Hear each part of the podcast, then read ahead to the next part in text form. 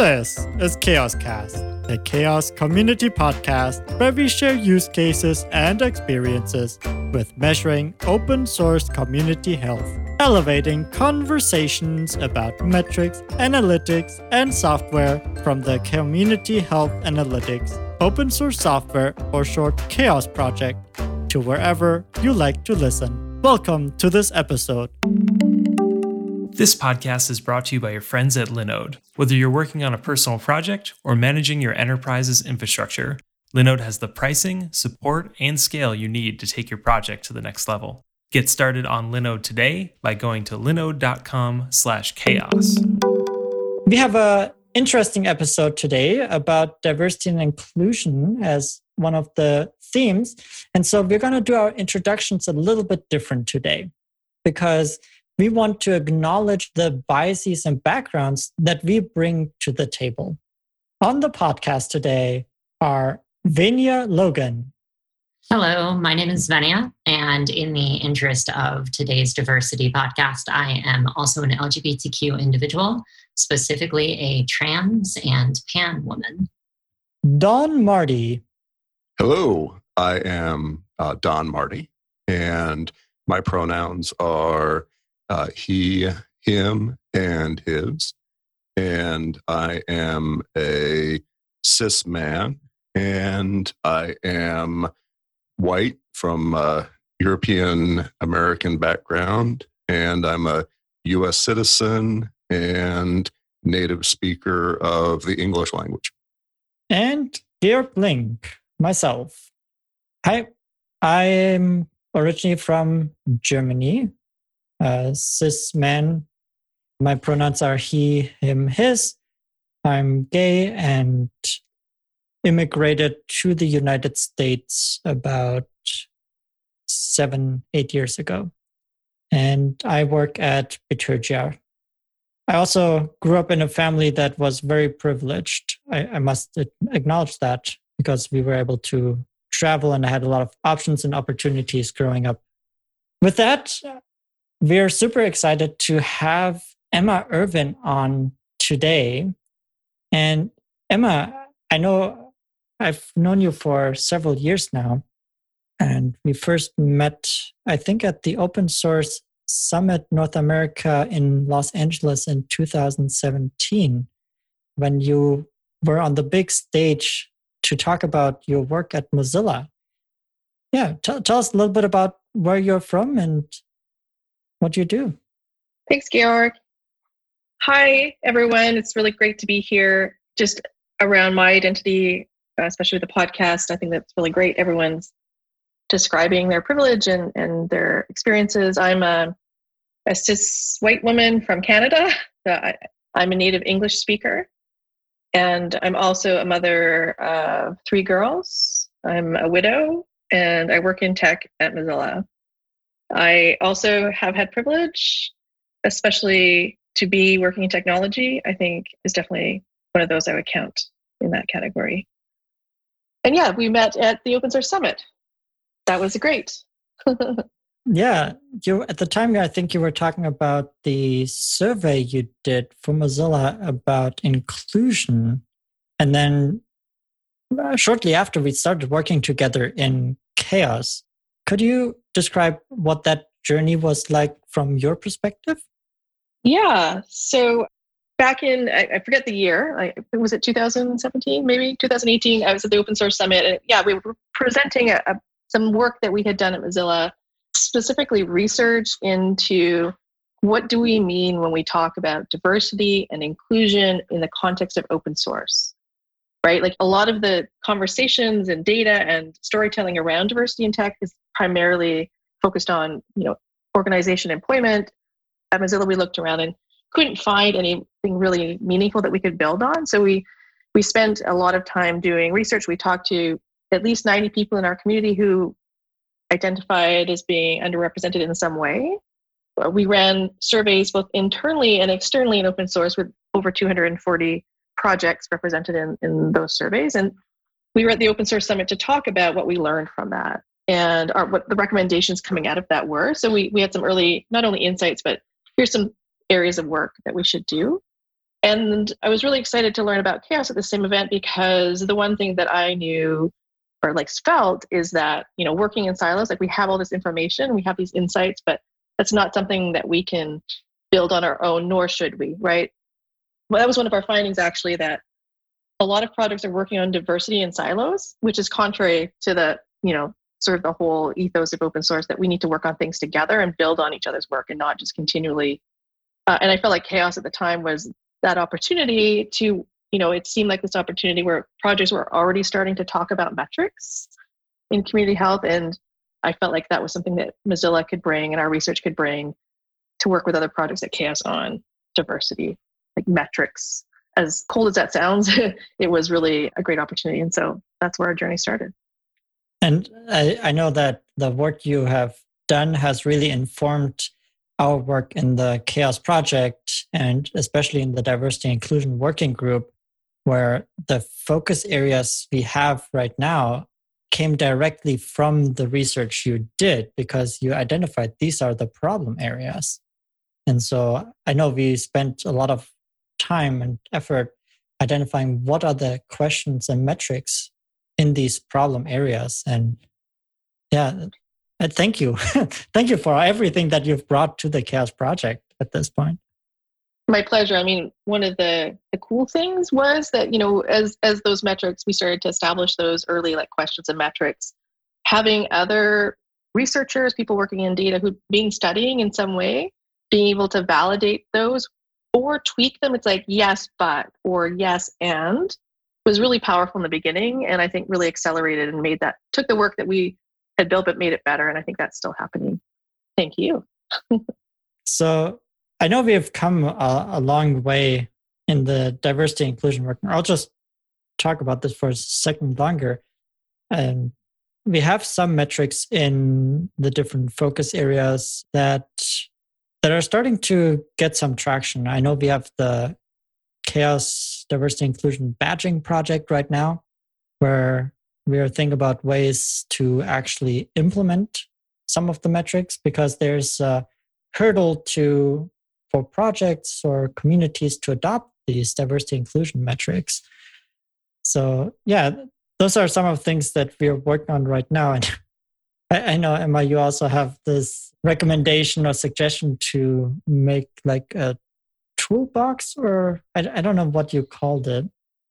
I'm interested in the badging because I think it's making our metrics accessible. It's taking the question that people might have about how do I make my project more inclusive and how do these like how do I actually use these metrics or you know what what should I apply them to and creating like a really simple way that that recognizes success. So in the the badging project it might be that someone has a code of conduct that it's enforceable that they have an inclusive leadership structure and they'll have the badging process i think will be a recognition of that. And that is also a teaching tool right? So the fact that a, project might have a badge and somebody goes to their project and looks like oh wow like this is something someone else has done. What how do they do that? Right? Mm-hmm. So it's both a recognition and a teaching tool. And so i'm super excited to see how that comes out. And i also think that mozilla's open source support program is helping has at least given some part of a grant to that. So i'm, I'm proud that we're continuing to help with that as far as the toolkit, Georg, I think it's the same thing. It's like, what are the really simplest things that people can do?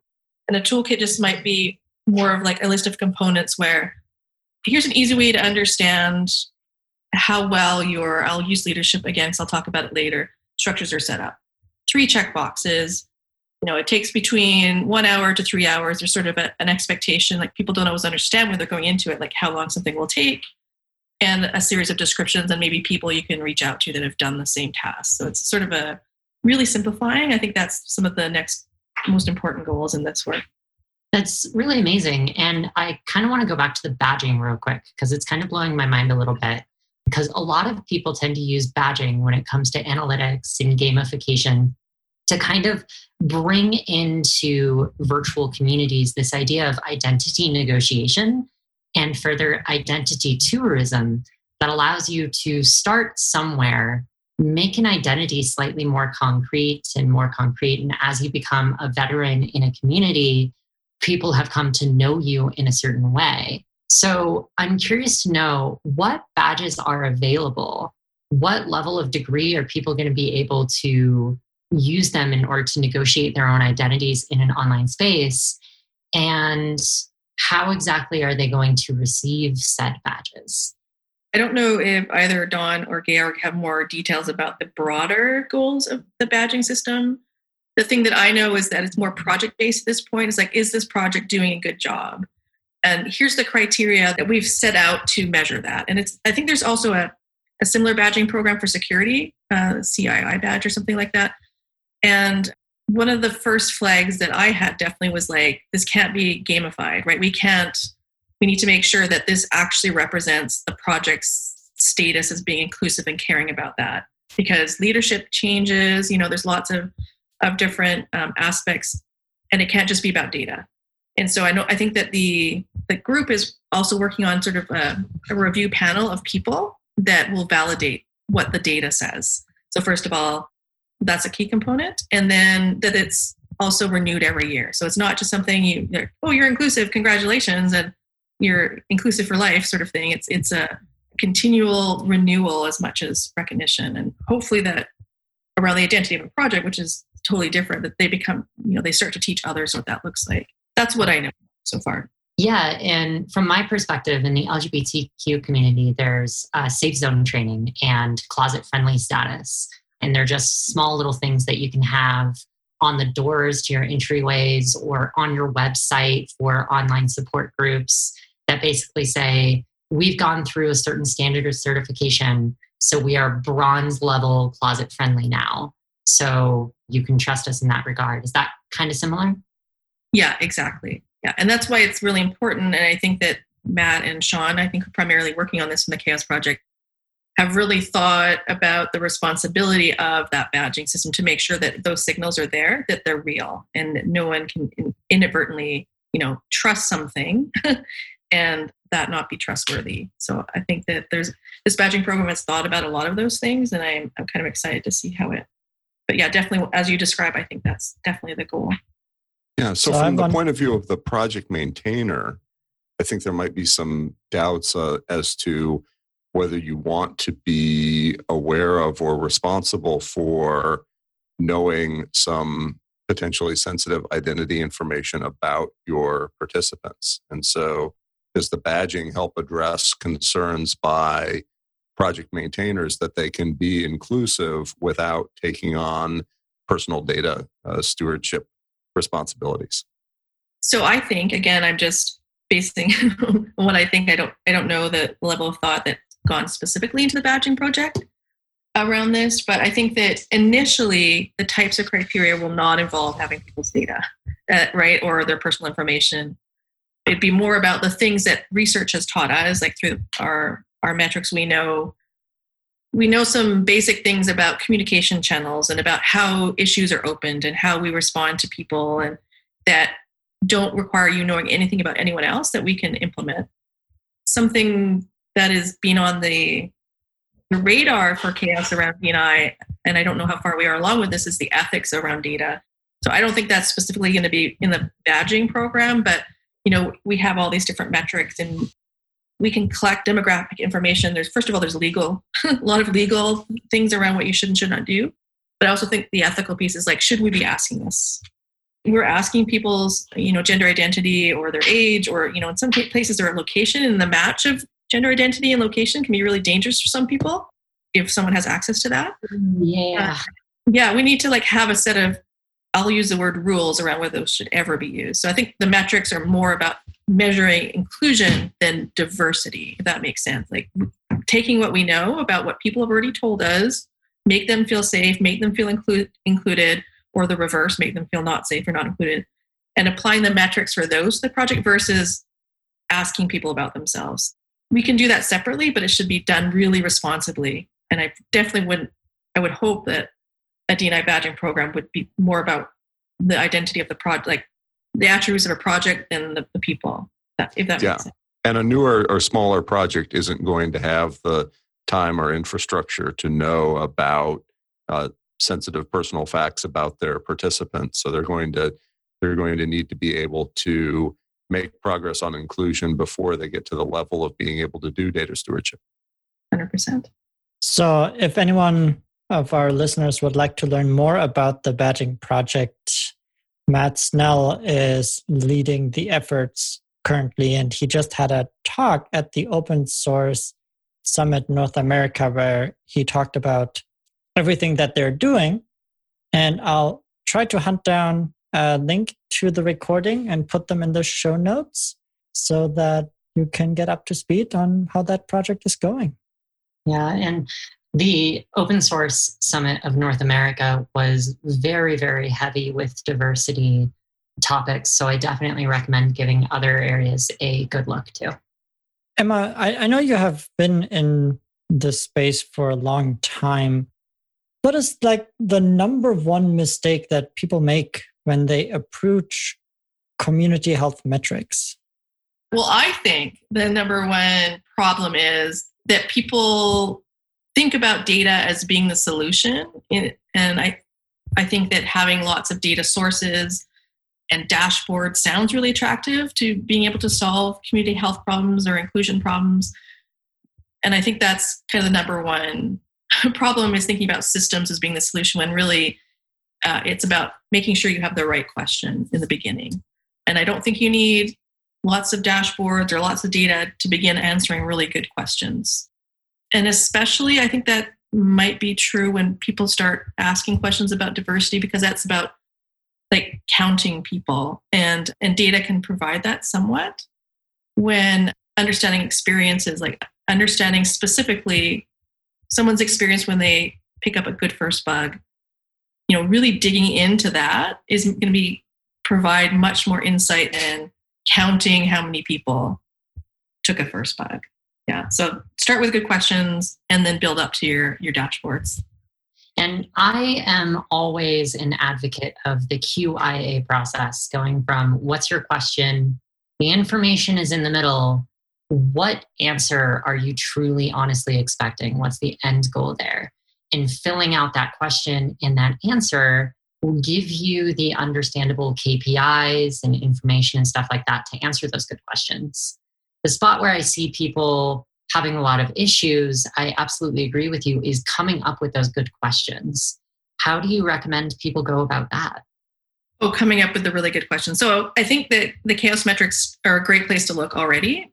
Some of the questions are already there and ready to go. And also, I'll just say, like, testing them and contributing back what you learned about using those questions is also, I think, valuable for the CHAOSS project to build them forward. So, one of the ways that I have worked with designing questions for community health analytics is really first having a, a conversation with a project team, so the engineers working with community, and trying to understand what their actual challenges are in the project. So is it that, and those might be goals like KPIs, or they might be expressed as challenges. Like for example, you know, I don't need more contributors or more first bugs. I need more people to triage pull requests and to like test issues, right? And so that's that sort of conversation, conversationally, those that can bring out those problems, and then we can say, okay, so how healthy or how well are we engaging new leaders? Right, those are leadership tasks like reviewing PRs and tasks. So that's that's the beginning of a good question, right? So if this is something that we need, how well are we engaging and lifting up new leaders in the project? And also from the perspective of having, you know, more contributors than you can handle the new bugs, well, how well are we you know enabling more senior contributors to support them so it's not an engineering task to like help people like find their do their first build or whatever so and those are just those are just project questions at some point. And then you can layer on top right? And how many of those leaders that we are bringing to the project or that we're raising up are non-male or non-man but also like people of color or non-native english speakers? And so it's, it's one question but i guess what i'm realizing as I'm answering it that there's several layers to that. But tying it to a project problem that and you know that that project's already trying to accomplish is more likely to result in the overall success of those types of things. And and then if you're actually talking about data and dashboards, well, you know, I think you could start doing a query of, you know, if you have tags, for example, in your GitHub repository for P1, P2, P3, and, and, and pull requests and tasks, you can start to say, well, this is how many people are currently non-staff or non-core contributors who are reviewing pull requests or testing the issues reported in tasks, or I guess issues is, I should be using the word issue, not task. And then that's your baseline. And then how many of those people appear, you know, you can always tell from profiles, but, you know, appear to be non native. You can start to establish your baseline. And then that's when you start adding your interventions. Well, what do we need to do to change that? Who do we need to talk to? And then you, you requery again, which is, I think, the other problem is that that people do one-time measurements and go, oh, you know, this is this is how it is. so, and then reaffirming like that you've made progress over time. So I don't know if that answers, but it's a bit of a journey to get those questions, and just looking at data is not going to get you there. Right figuring out what questions will lead to lead metrics that you can compare week over week, month over month, year over year yeah. to determine okay, did we get better? Did something change here? And eventually start to build enough of a view of your community that you can start seeing those holes and questions pop up that you can't answer. Yeah, but I do think they should be continually tied to what the project is trying to accomplish because goodwill, I find like it's really easy to get people to say they care about community health. It's really easy to get them to say they care about diversity and inclusion. I almost never run into anyone that says we don't need more diversity, or you know, no one will actually say that. But the intention, like making that actionable, I find is more likely to be successful when it's not just about that when it's tied to project goals. And that might might sound a little bit, you know, we should just care, we should just try and do those things, but I just find that operationally, if you tie it to things people are doing and care about in the project, it's more likely to have long term commitments and success, if that makes sense. Yeah, absolutely. And I think I kind of want to kind of switch gears and zero in a little bit about this topic because you mentioned something about Mozilla having an issue where you were trying to take care of these diversity issues in silos. And in my experience, I've noticed that there are some times in community management where not broadening a conversation can kill it, but there are also times when diversity is fostered by being exclusive. This concept of safe spaces, exclusivity can breed inclusivity, where if you just say, This conversation is about this, let's start a place for you over here. So, can you talk a little bit about where the silo concept meets the exclusivity concept and how that worked. I think when I say silos, I more mean the work of data and metrics for inclusion. So for me at Mozilla to have, you know, started building those in our spaces and just with our projects would have taken a lot longer. And, you know, the silo is also like you know the experiences of of the people doing the work and the the data that they have and the research they've done so i think for me the silo was about the work of metrics now i totally agree and one of the recommendations that actually came out of my 2017 research was to foster what we call identity communities so for example we had a, a small group of people who were identified as women who had experienced unhealthy communities in their region outside of North America. And we brought them together to have discussions where we talked about things like, you know, what is, how does the community participation guidelines, how, how does it make you feel supported? What could it be doing more of? And then just general conversations that were fostered through their own experiences yeah the silos was really about the project work so an example more specifically on, on that is like for drupal had a diversity or maybe they still uh, they probably still do a diversity inclusion working group and so in there they talk about you know how they're making their events more inclusive and and i have my metrics on how i'm making events more inclusive or they're and they're talking about bringing diversity into like specific leadership roles or tasks and the, and then i'm doing that somewhere else and then i know that there's another project doing it those are the types of silos that i think are like painful because we could be going so much faster right? Diversity in open source is less diverse, as you I think all know, than tech overall. So why is that? Like that it's because we're not working together enough. And I, I think again that's why I talk about and encourage people to be in the CHAOSS project because I think that's a solution or a type of solution. We also have the I, I know a while ago you had started a mailing list and regular calls on diversity inclusion to bring together the the efforts across open source on that topic. And there is open source diversity.org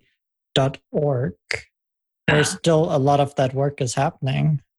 Yeah, that, that's true. So yeah, I, I did run some in the to bring people together from doing similar work. Yeah, we had a mailing list, and I, as you said, I ran these calls, and I think that was successful in that people were willing to be consumers in a way of this information. It was harder to get people to participate or to collaborate, and that is not a criticism. I think what it speaks to is that a lot of people are doing diversity, inclusion, and equity on kind of the sides of their desks. The work of inclusion often falls on those people who it, the lack of impacts the most. And so I think there's like a meta problem perhaps around silos. Like maybe the silos are happening just because it's there's that's all that people are you know able to do in some cases. And it's so I found that it was great to bring people together. I was, the list was our mailing list was like 150 from so many open source projects, organizations, foundations, like the you know universities, like people who are very interested in engaging, but more as consumers. And I think the open source diversity.org is is doing great work, and they're trying to foster that as well. And I know there's like a Telegram group that's that people join, and there's some good conversations there. And you're making me just think out loud. Apologies for how that might sound around how do we solve for that burnout like how do we get people to work together and help people be successful collaborating when there is that burnout? And it is that burden of work is falling on those most affected. I don't know the answer. But I, again i think CHAOSS has come the closest that i know in this particular regard. That's why i'm a fan. I mean it's really good to hear that we've actually gotten closer but there's there's always good and then there's better. So i guess now is a really great question to ask. Where is this working group? Where is CHAOSS going to move forward now, especially since diversity and inclusion, at least here in the States, is now a mainstay part of the news. What are we going to do? It's definitely a group question. The CHAOSS Diversity and Inclusion Working Group, we're going to put a link in the show notes for anyone who does want to be involved. The open source diversity.org platform is also really great if you have any questions that are not metric related, just general diversity inclusion metrics, there's a great community that I, I, see it all the time. Someone has a question, how do you do this? Where's a resource for whatever? And then everyone jumps in and tries to help. So it's a really great community around that. From a what, where are we going with the CHAOSS diversity inclusion working group? Where are we going next? Right now we are working on the badging. That is one of the big efforts on getting metrics into practice. As of recording this, we are working on the next metric release. So there will be new metrics to be released at the beginning of August. And we will continue to do this work of how do we understand diversity and inclusion in open source that will always be our conversation. And then how do we bring this conversation into our communities, into the ecosystem, and help others to have that conversation as well? So that is where we're going right now. Yeah, I'll just leave it at that. So I was going to answer a question on sort of the place, this place in time, but I also I was going to start with a question around during the open source summit, which was just held recently, which I was unable to attend. Was there greater attendance in topics that brought people in on inclusion and diversity? Because in the in the past, I sometimes find it's the usual suspects, and I'm just wondering, are we starting to see a change in that already? Did anyone notice like there was more topics related to that, or more less usual suspects in people caring that were non-traditionally in those sessions? So from a speaker perspective, I don't actually have uh, insights to who was in the sessions because the platform didn't tell me who was in the audience. I just had a number, and on the schedule where people could say, I want to attend this session. Of course, not everyone attends the session. So I actually have no idea who was in those sessions. Okay. I definitely think it would be interesting to see those stats. And of course, we're not privy to it. We weren't a part of sketch.com or the Linux Foundation, so we may not see the back end. So I hope they'll come up with a report. But I can say quite happily, this was actually my second summit, and it was the first one that was digital. So I wonder if the fact that this all digital platform now accessible as a result of the current state of the world may have made it easier for people in disadvantaged situations to attend and therefore may have given us some new blood, so to speak. Yeah, there's a whole trend in tech events where the 2020 iteration of an event had been all the people who went ahead and pitched a talk knowing they'd be able to get a travel budget. And then I think we're really not going to see the change in the move to online until the 2021 version of those events when from the day the CFP goes out, uh, the call for participation goes out, the potential participants will be aware that it's not going to be gated by who has the ability to travel to a specific location, often a very expensive location. Yeah, that's super interesting. At, at Mozilla, we have a, a, our every six months all hands, and we just had our first remote all hands.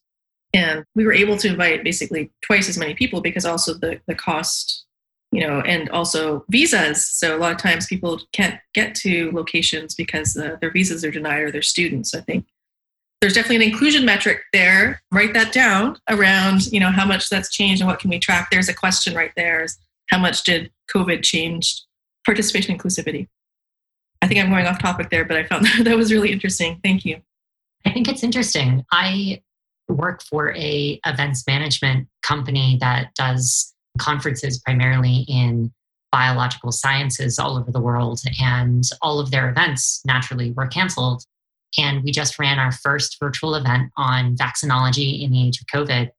And the amount of attendees that we had from quote unquote sanctioned countries, basically countries we can't offer scholarships to, was incredible. That's amazing. Yeah, there's nothing about open source that that technically indicates you have to get a visa to certain countries in order to be able to do it, but in practice, so much of the informal conversation tends to take place in in person events. So, Emma, is there a, a metric around some kind of uh, community decision making in in open spaces that might be more inclusive than the kind of project decisions that might get made at a at an in-person event? I think that's such an interesting call out, Don, that being able to attend an event often means you have more influence in the decision making of a project. If I and historically those will be, you know, people from privileged demographics, both working for people that or companies that can afford to let them travel or they're not in sanctioned countries or you know they have childcare or they there's, there's all those sorts of things that may means and i totally agree that conferences in person have been the place where those have been made and that i think that that making a statement like decision making done in events has historically excluded a large number of people and in future online events will solve it this way. Something like that. It's more of a, a statement that we need to tease out of there and then start measuring so. Yeah we're running close on on time. I just wanted to pick your brain as we are thinking about diversity and inclusion and in society in tech and open source. What what do you think we can go next or what we can do? I know there are several movements going on right now especially in the us yeah. So thanks for asking about that. I mean i think with everything that's going on in the world the, the black lives matter movement has really brought to a forefront what how systemic racism plays a role in in education, in policing, in in mental health care. And there's I've definitely been thinking about you know how this applies to open source, and I I'll be quite honest that I also feel like that a lot of the work that I've personally done has excluded I could call it intentional, but I think it's a systemic nature of things. It excluded prioritizing the voices of people of color and and black people in our community. So I think I look back and I realize I should have been much more intentional. Uh, and I know the survey that I ran in 2017, we didn't even include a question about race because we weren't sure how to ask that question. We're like, well, there's you know there's different race and ethnicities all over the world. How could we possibly have a list? And I had a person who identified as being a black man in uh, open source community say, how could you leave that question out? Right? Like my experiences are formed by the fact that I'm a black man in open source. And my answer was about I didn't know how to ask the question right. Justly was not the right answer. We should have included that question. And so I think the, the reason that I'm bringing that up is that, that I felt comfortable leaving out that question is, is part of the, the systemic racism that is open source. I'm trying to challenge myself and call myself out as part of, of this. And I'm hoping that others in open source are doing the same because yes, racism is systemic and open source structures are racist. I think that's a statement that everyone should get comfortable with in open source if we're actually going to do something about it. And I know there's a lot of great discomfort uh, around that, and that uh, I'm working on it myself, and I'm hoping others are as well. And I think the reason we need to say that open source structures are racist is, you know, Kim Crayton, who I follow, if you don't already follow, has like very rightly said technology is not neutral. Like who is building technology with open source, who holds the power, who holds decisions, hold the wealth, and get the employment. And that if we are not prioritizing listening to Black people in our communities, whether they're Black people in North America or they're in Africa, I mean, then then we are contributing to that that injustice. And I I feel like extremely motivated and um, to figure that out. And I that might be that there's some dismantling to do in how open source works, right? Like even the CHAOSS Project metrics, like we're we're like this is how you know we how a project should be structured, how an event should be structured. But we should challenge ourselves to think about the fact that even in our research, those voices might be largely not people of color.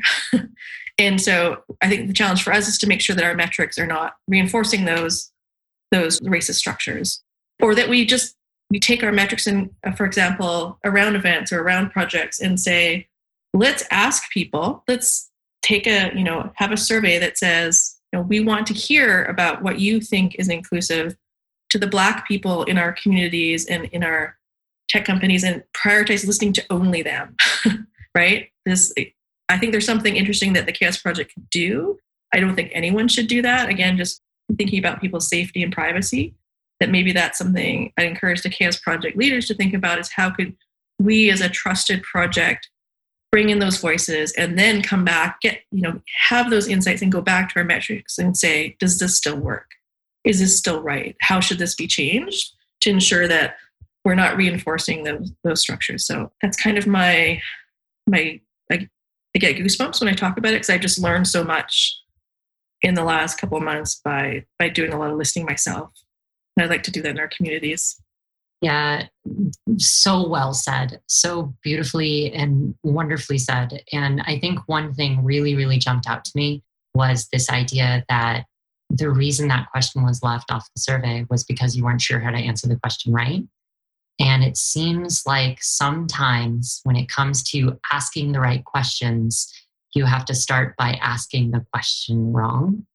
Or asking it at all, but not asking it. That's that was a horrible signal about, you know, oh, oh, I guess we don't know how to ask the question, so we'll just we'll just not ask at all. Absolutely. And it's like shying away from conversations about race uh, because you weren't entirely sure how to bring up a conversation about race. Exactly.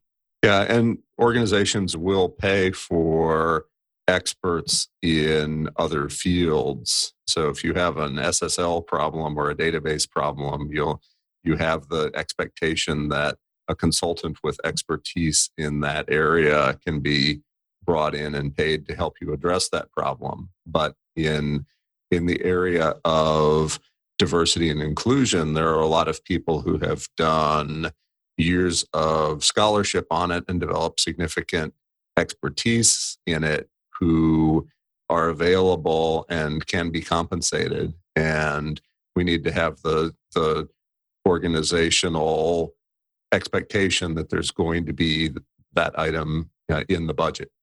So, thank you very much for this very, very insightful and deep conversation. At the end of our episodes, we like to have a section of value adds or picks where each of us highlights something that has brought value into their life recently. This can be something open source related, metrics related, or it can be something completely unrelated. And I'll I'll start us off. One thing that brought a lot of value to my life was uh, we are currently fostering a child, and at 14 years old, they learned to ride a bike. And yesterday was the first time that they were able to ride up and down the street in front of our house. And that just made me so happy. So that, that is my my value add for this week. Wow. That is that is a big one. Congratulations to that. That is amazing. Yeah. Yeah, that is that is thank you. I'm gonna be thinking about that today. So who wants to go next? The floor's open. One of the things that diversity and inclusion causes, and I'm actually really happy because it came up this time around as well. In the LGBTQ community, people have closeted identities. They haven't come out yet. They might still be questioning their identity or something along those lines. And oftentimes they need a little bit of help. But it's very difficult, especially from a metrics or analytics perspective, to look at that. So, one of the things that I constantly think about is sometimes it's worth throwing money in the dark so that you can find places to help the world that you never knew existed. And uh, I think that's one of my biggest picks or lessons living in America in the current state where it is. Sometimes it's worth throwing money in the dark. Thank you. Don. I just wanted to recommend a really interesting site called stophateforprofit.org. And this is an advertiser campaign to bring moderation practices on Facebook up to date. And I think that social media marketing and open source community management are looking at a lot of the same problems from different points of view and at different scales. So the Stop Hate for Profit, which is stophateforprofit.org campaign has arisen in response to one particular social media site that's gotten extremely uh, problematic and and has become a controversial place to advertise but some of the issues they're addressing and some of the the moderation practices they're recommending can be reflected on for trying to help keep open source communities from going uh, down the same direction. Sounds uh, like a very important topic. Thanks you, thank you, Don. Emma, what brought value to your life recently? I'm going to be greedy and say two things, but I'll say them quickly so they take about the length of one thing. The first, just in the in the topic of racism and social justice, I just wanted to recommend, and there'll be if you can include a link to um, Kim Crayton's course, Introduction to Being Anti-Racist. And if you don't have time to attend that, there's actually she links to a podcast called Seeing White, which I've been listening to, which has really informed me recently. On a like more therapeutic mental health note, I just want to say that I've become a gardener during COVID. I started gardening more like the last couple of years, but I find, you know, especially as a mother, I'm managing like work and lots of emotions of, of people who are also dealing with things going on and being able to go out and, and water my cauliflower and every day see things get bigger and healthy is just is a, a, grounding that it adds value to me every day. So gardening, everyone. That's awesome. Right. Do you mind if I ask what you're planting? I have lots of lettuces. One Earth Day a couple years ago, I set a goal to not buy any lettuce one summer, which I sort of failed. But this year, I've been picking lots of lettuce, and my, my daughters call it zero mile lettuce, or I make them call them that, maybe I don't know, and uh, versus traveled lettuce. So I've been eating lots of, of lettuce, but I also have cauliflowers and strawberries and corn and sunflowers. They all make me happy together. They're like an orchestra, really. it is time to say thank you Thank you, Emma, for joining us today for this episode. Thank you, Venia and Don, for serving as panelists today and asking really good questions. Thank you, dear listeners, for joining us in this conversation. To stay up to date on future episodes, subscribe for free to this episode on your favorite podcast app. Share this podcast with your friends and colleagues. If you have ideas for future episodes, topics, or would even like to come on as a guest, please email us at podcast at chaoss.community. We hope you enjoyed this episode. Until next time, your CHAOSS community. This podcast is brought to you by our friends at Linode, with 11 data centers worldwide, including their newest data center in Sydney, Australia. Their enterprise grade hardware, S3 compatible storage options, and next generation network, Linode delivers the performance you expect at a price that you don't. Get started on Linode today by going to linode.com/chaoss.